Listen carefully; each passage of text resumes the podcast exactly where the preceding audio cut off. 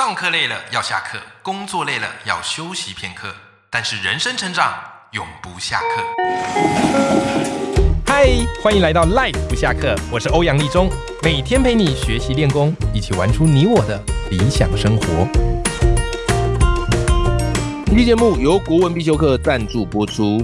我在未来亲子学习平台开设了国文必修课的线上课程，课程总时数长达十二个小时，超高 CP 值，就是为了让你和孩子一次学个过瘾。课程呢分成两大单元，分别是经典文章篇和历史事件篇，合计共二十四堂课，帮你把孩子必备的国学经典精炼成每堂三十分钟左右的课程。每堂课包含七大面向。开场跨界故事、国文名人堂、传奇故事馆、国学知识秀、细说经典、观点升级以及得分技巧，就是为了帮助你的孩子，不管是国文的内涵打底，或者是考试的应试策略，都能够有效聚焦。希望我的国文必修课会是你孩子重新爱上国文的时刻。那目前呢，有限时早鸟优惠四五折。原价一万两千八百元，那目前你只要购买就是优惠价五千八百元。那这个早鸟优惠啊，直到七月三十一日好就截止了，之后就会恢复原价一万两千八好，所以现在买绝对是最划算的。那当然，我也给大家准备了一个傻逼思，好，就是只要你在购买前啊，就是购买结账的时候，输入这个折扣码欧样。O H Y O U N G 都要大写，好，都是大写的。那么呢，就可以立即再享一百元的折扣哦。好，那我把我这个国文必修课放在节目的资讯栏里头，有兴趣的伙伴欢迎你参考。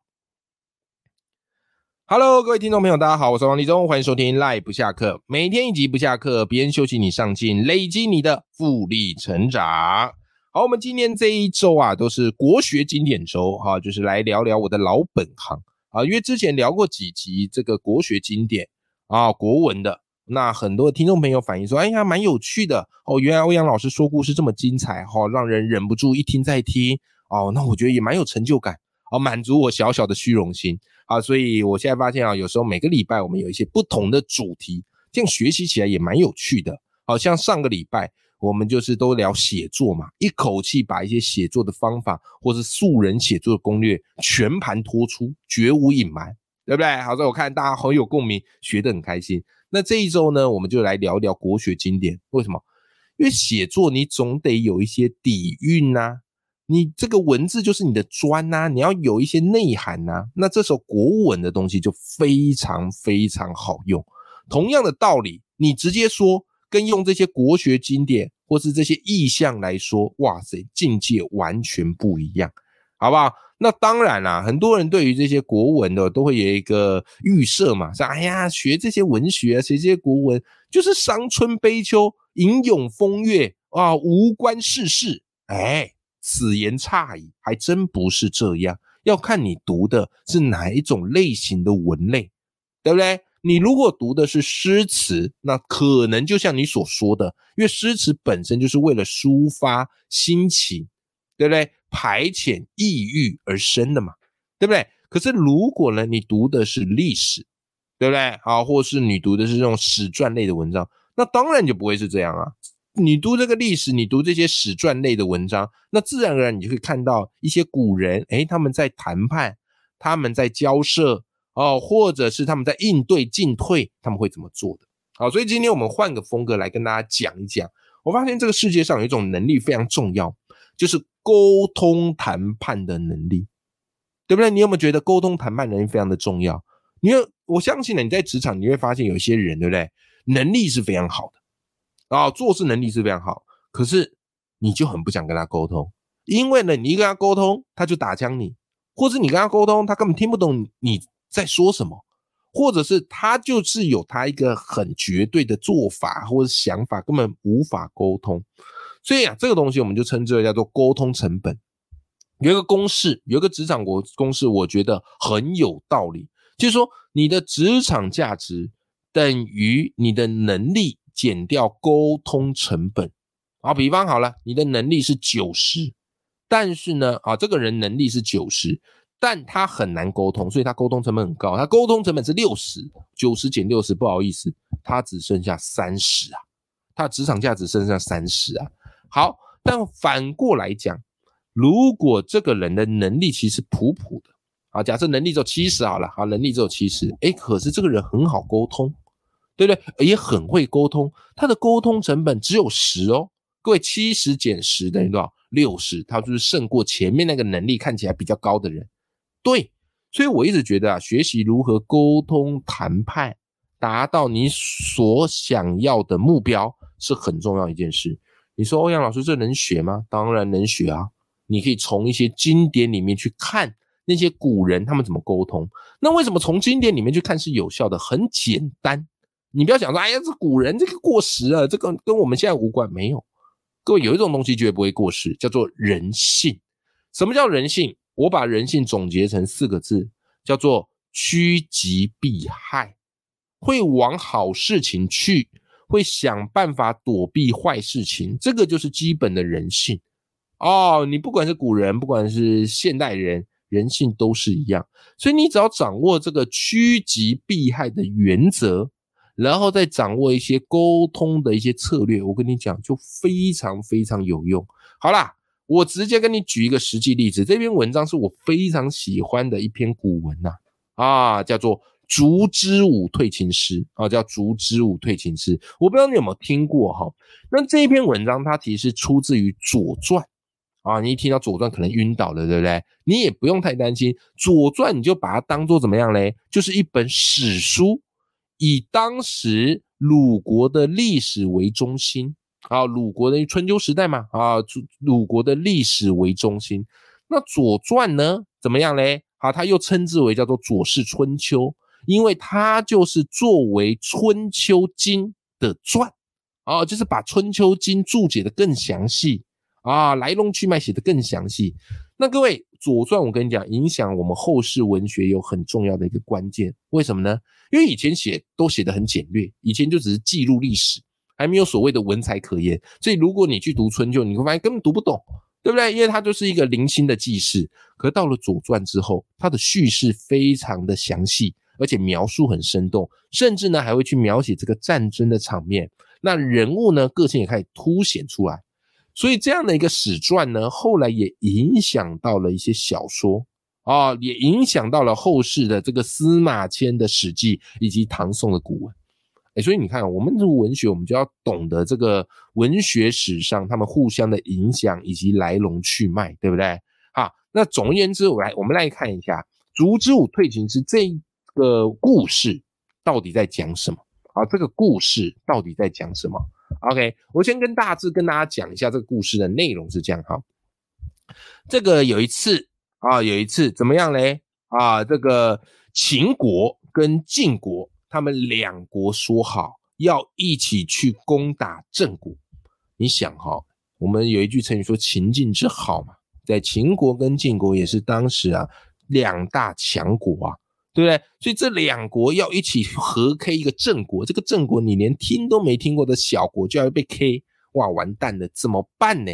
所以这时候啊。郑国非常非常的担心呐，好，郑国非常非常的举国上下都手足无措。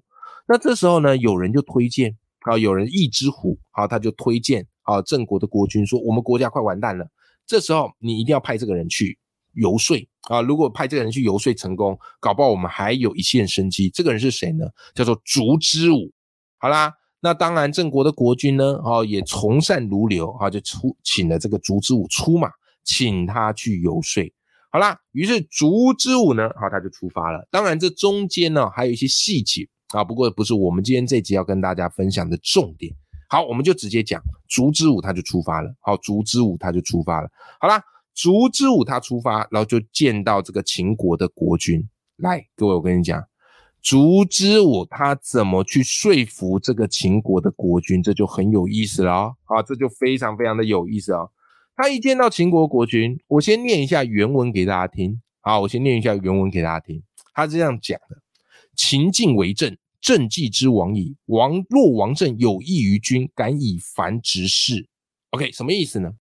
他说我们秦国跟晋国一起来攻打我们郑国，我们知道我们郑国完蛋了，好吧？我们也是有自知之明的，我们也不会就这样子这个困兽之斗的，对不对？可是呢，国君啊，秦王啊，我请你思考一个问题哦，如果你打爆我们郑国，对于你们秦国是有利益的。敢以凡之事，我还真的麻烦你来打，赶快打，赶快打，好康给你拿，对不对？好，但是呢，你要去思考一个问题哦。他接着又继续讲：越国以彼远，君知其难矣。什么意思？秦国啊，如果你还有印象，它是在中国的最西边嘛，对不对？啊，那晋国呢？哎，稍微偏东部一点点，稍微偏东部一点点，对不对？啊，所以呢，秦国跟晋国谁离郑国比较近？当然是晋国啊！啊，当然是晋国啊！所以呢，你来打我们郑国，等于是你要跨越晋，哎，你要跨越晋国跑来打。你也知道，这个是一件很难、很不容易的事情。而且怎么样嘞？他后面这个很厉害。他说：“焉用王政以培邻啊？邻之后，君之薄也。”他说。你打我们，可是你有没有想过，你把我们打爆了，那对谁来讲最有用？对谁来讲最好？当然是晋国啊，因为我们就在晋国的附近呢，对不对？所以你打爆我们，你拿不到什么好处，反倒是晋国的国土增加喽。OK，那不要忘记，这个是一个群雄割据、群雄争霸的时代，别人的势力增加，别人的国土增加，就是对你不利嘛。所以我第一次听到，居然有人呐是怎么样嘞？帮人家打，然后来增加自己对手的实力。即便你们现在情境之好，对吧？但是总有一天，你们一定要是一决高下，手只有一个人能称霸吗？哇塞！你看这个烛之武厉害啦。好，然后接着烛之武怎么讲？他说：“若王政，哎，若舍政以为东道主，行礼之往来，攻伐其困，君亦无所害。”哎，这里边有一个词哦。我相信你一听就耳熟能详，东道主，我们做东道主，东道主是做主人的意思，语出这里啊。他告诉你，如果你能够舍弃我们郑国啊，不来打我们郑国啊，秦王你不来打我们郑国，我们郑国很愿意啊，当你们东边的主人呐啊，以后你们来啊，我跟你讲，我们都是让你 pass，很轻松就过来，而且还可以当你们的中继站、转运点，你看。而可还可以供给你们所缺乏的东西，这对你来讲不是一件好事吗？你有一个盟国，你有一个好朋友在东边，以后秦国你要东进的时候，哇塞，那不是如鱼得水吗？这个秦王听听有道理哦，本来没什么兴趣哦，听到这边开始点头称是喽。好，接下来哦，你看朱之武怎么讲？他说啊，且君常为晋君赐矣，许君交侠。朝祭而细设板焉，君之所知也。哇塞，这一招狠呐！各位，烛之武是个狠人呐。什么意思啊？这边其实烛之武在干嘛？他在翻旧账啊，他在翻旧账。什么意思呢？他意思是说啊，而且我跟你讲啊，晋国的国君曾经怎么样？有答应你要给你焦跟瑕这两个地，但是呢？等他们一渡河，等他们一过去，这事情一过去，他们立刻筑起防御工事啊，也然后也没有把要给你的好处给你。这个地方我觉得非常的妙，因为这个地方呢，它混淆了这个事情。其实的确，晋国曾经有背信于秦国，但是这不关晋文公的事啊。现在纠秦国来攻打郑国的是晋文公，但是这件事情这笔账呢，其实是晋惠公，不关晋文公的事啊，不关所以背信这件事不能算在晋文公上，可他故意把它混为一谈，对不对？啊，让你回想过去啊，这个晋国对你的这个背信啊，让你的这个不爽哦，说这个厉害，这个挑拨离间了。OK，好啦，所以最后呢，哎，打蛇随棍上。哦，这个竹之武他又说了：“既东风正，又欲四其西风。”哦，他前面还有一句：“夫晋何厌之有？”就是晋国的野心是没有终止的一天。既东风正，又欲四其西风。若不缺秦，将焉取之？缺秦以力尽，为君图之。这一段漂亮。他还跟你讲什么呢？他说晋国的野心是没有终止的一天，只要你们秦国在西边称霸，晋国永远都寝食难安。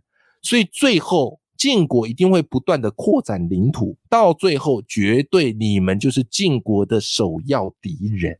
所以呢，你今天来跟着晋国一起攻打郑国，我觉得是在帮助你未来的敌人，这绝对是不智之举。OK。整篇《竹之武退秦师》哈，《左传》里面记载的一个历史故事，它其实说讲的就是竹之武他的能言善道以及逻辑清奇。那么刚才我用很快的速度让你看懂、听懂这个故事在讲什么。那最后呢，来跟你分析一下这个故事它到底说服之道厉害在哪里？为什么我们可以跟竹之武学习？首先第一个，你有没有发现竹之武一开始动之以情，对不对？他一开始见到晋秦国的国君，秦国国君也知道他是来游说他不要去攻打郑国的，所以呢，他不会装作好像我们很厉害，我们不怕你打，要来就来，要战就战，没有，他一开始直接动之以情示弱。谈判的时候，示弱是一个很好的战术，这个叫做战术性示弱，对不对？卸下对方心防嘛，同时也博得对方同情，所以一开始他就直接讲嘛，你们要一起打我，我们知道我们一定完蛋了。虽然我们还是会抵抗，但是我其实知道我们已经完蛋，示弱嘛，对不对？秦王一听，哎呀，有点于心不忍，两大强权，对不对？胖虎小夫去殴打大雄，这还用看嘛？是吧？好，示弱完，这个叫动之以情，先从情感面出发。但人不能一直示弱啊，你一直示弱，最后人家就不欺负你，欺负谁？所以接下来逐逐转而变成说之以理，去分析这个利害局势。刚刚我一开始就告诉你，人性其实就是趋吉避凶，对于好事会追逐，对于坏事会逃开，对不对？好，所以呢，他用了很多的层次，而且你仔细看，刚刚那短短的这个说服剂里面就好几个层次喽，有没有？第一个层次告诉你，哪怕我们晋国对你不利嘛，这个叫王政不利，人不会去做对自己不利的事情嘛，对不对？好，然后再来第二个，舍政无害。告诉你，就算你不来打我们郑国，有没有好处？有好处，有没有害处？没坏处，对不对？为什么？我们当你东东边的主人嘛，你们要通行到这个地方的时候，有缺什么物资，我补给你呗，是不是？好，再来，接下来第三个层次要做一点小操作啊，他怎么样嘞？点出晋国曾经背信，这个其实有点离间啊，去激发。分裂他们之间的这个信任，秦国跟晋国表面和好，但是其实有矛盾的，因为最后能够脱颖而出的强权就只有一个嘛，不是秦就是晋嘛，所以你们势必要决一死战嘛，我抓住你一个矛盾来打嘛。好，再来第四个干嘛？加深晋国的贪婪，这个其实挑拨的策略，对不对？我要你不要跟他合作，那我就要告诉你，其实你现在合作对象就是你未来的敌人。你是要多拉一个你未来盟友，还是要去壮大你未来敌人？秦国国君，你好好思考一下。精彩啊！这个就是非常怎么样呢？一环接一环。那这个就是在古文当中你可以读到，为什么？因为古文它的描述非常的简练，它不会跟你铺成一大堆。好，所以你读完你就一口气可以看透，说，哎，他是怎么样说服，他是怎么样游说的？你说最后效果如何？我跟你讲，最后秦国还真的退军了。啊，所以这就是我说的哈，这就是我说啊，这个烛之武厉害啊啊，靠一张嘴就嘴退秦国的国君，而且他们不但退军哦，秦国不但退军哦，还干嘛？还帮忙郑国防守，还帮忙郑国防守，你看太不可思议了，对吧？好，这个就是我觉得在读这些古文或是史传类的，好，所以我很喜欢像是这个左传呐，或是战国策，你就可以去看到这些测试，这些谋臣。他们怎么样去说服对方？其实对方都知道你的来意，但是说服最厉害的地方就是你知道我的来意，你还是会接受我提出来的建议。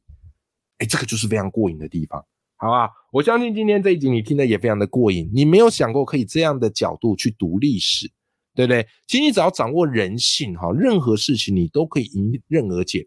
最后我分享一个有趣的小故事给你，好，来作为今天这一集的这个尾声，好不好？哈，来，这小故事这样。有一个老人家，他门口啊有一个公共的这个草地啊。那本来这个老人家呢，他就很享受嘛，都在这个草地上享受这个阳光啊。结果有一天呐，突然有一群小孩就一直来这个草地上玩。那玩还没关系，重点这些小孩呢，跑跑跳跳叫叫，很吵，非常吵闹。所以这个老人家呢，就很想要把这些小孩赶走。但是呢，这个草地呢，哎呀，又是公共的，又不是他私人的，怎么办呢？你知道这个老先生想出一个有趣的方法，他就跟这些小朋友说啊：“哎呀，小朋友们，哎呀，我好喜欢你们来这边玩哦！看到你们来这边玩，我觉得特别的有朝气和活力。你们明天继续来玩好不好啊？如果你们来呢，我就给你们一人十元啊，一人十块钱。我这小朋友听爽啊！啊，来玩还有十元，当然好啊！隔天赶快来，就这样啊。来了几天之后，这个老人家就跟小朋友说：“哎呀，孩子们。”不好意思哦，我这钱好像快要没了，我没有办法再给你们每每个人十块钱了。这样好了，你们明天来玩，我给你们五块钱，好不好啊？也还是有啦。这小朋友就开始有点这个咕哝啦啊，但是想说，哎，算了，还有五块钱拿呗。就隔天呢，还是来，再来了几天呢？这老人家说什么呢？这老人家跟他们说：“哎呦，小朋友真不好意思哦，我这个退休金快用完了，从明天开始哦，你们来玩，我只能给你们一块钱了。”这小孩子一听到这一块钱算什么东西？你把我们当什么啦？一块钱那么少，我们再也不来了。哇，这个老人家呢，哎，就背地开始窃喜了。你看，这故事告诉我们什么呢？就是说服啊，你只要用对方法，你只要掌握到人性，其实很多的说服，你可以用最低成本去创造一个最高的价值。OK。好，如果你喜欢我们今天这个故事啊，那其实我这一系列专门讲解古典经典文学，都在我的国文必修课。那现在有四五折早鸟限时优惠，直到七月三十一日止。刚才我讲竹之舞退秦时，更详细的解析，还有整个事件来龙去脉，好，包含郑国、秦国以及晋国，好，他们之间这个恩怨纠葛，都在这堂课里面。好，那我也把这堂课。放在节目的资讯栏里头，有兴趣的伙伴，欢迎你来支持我的国文必修课。永远要记住，眼里有光，心中有火的自己。我们下期节目见，拜拜。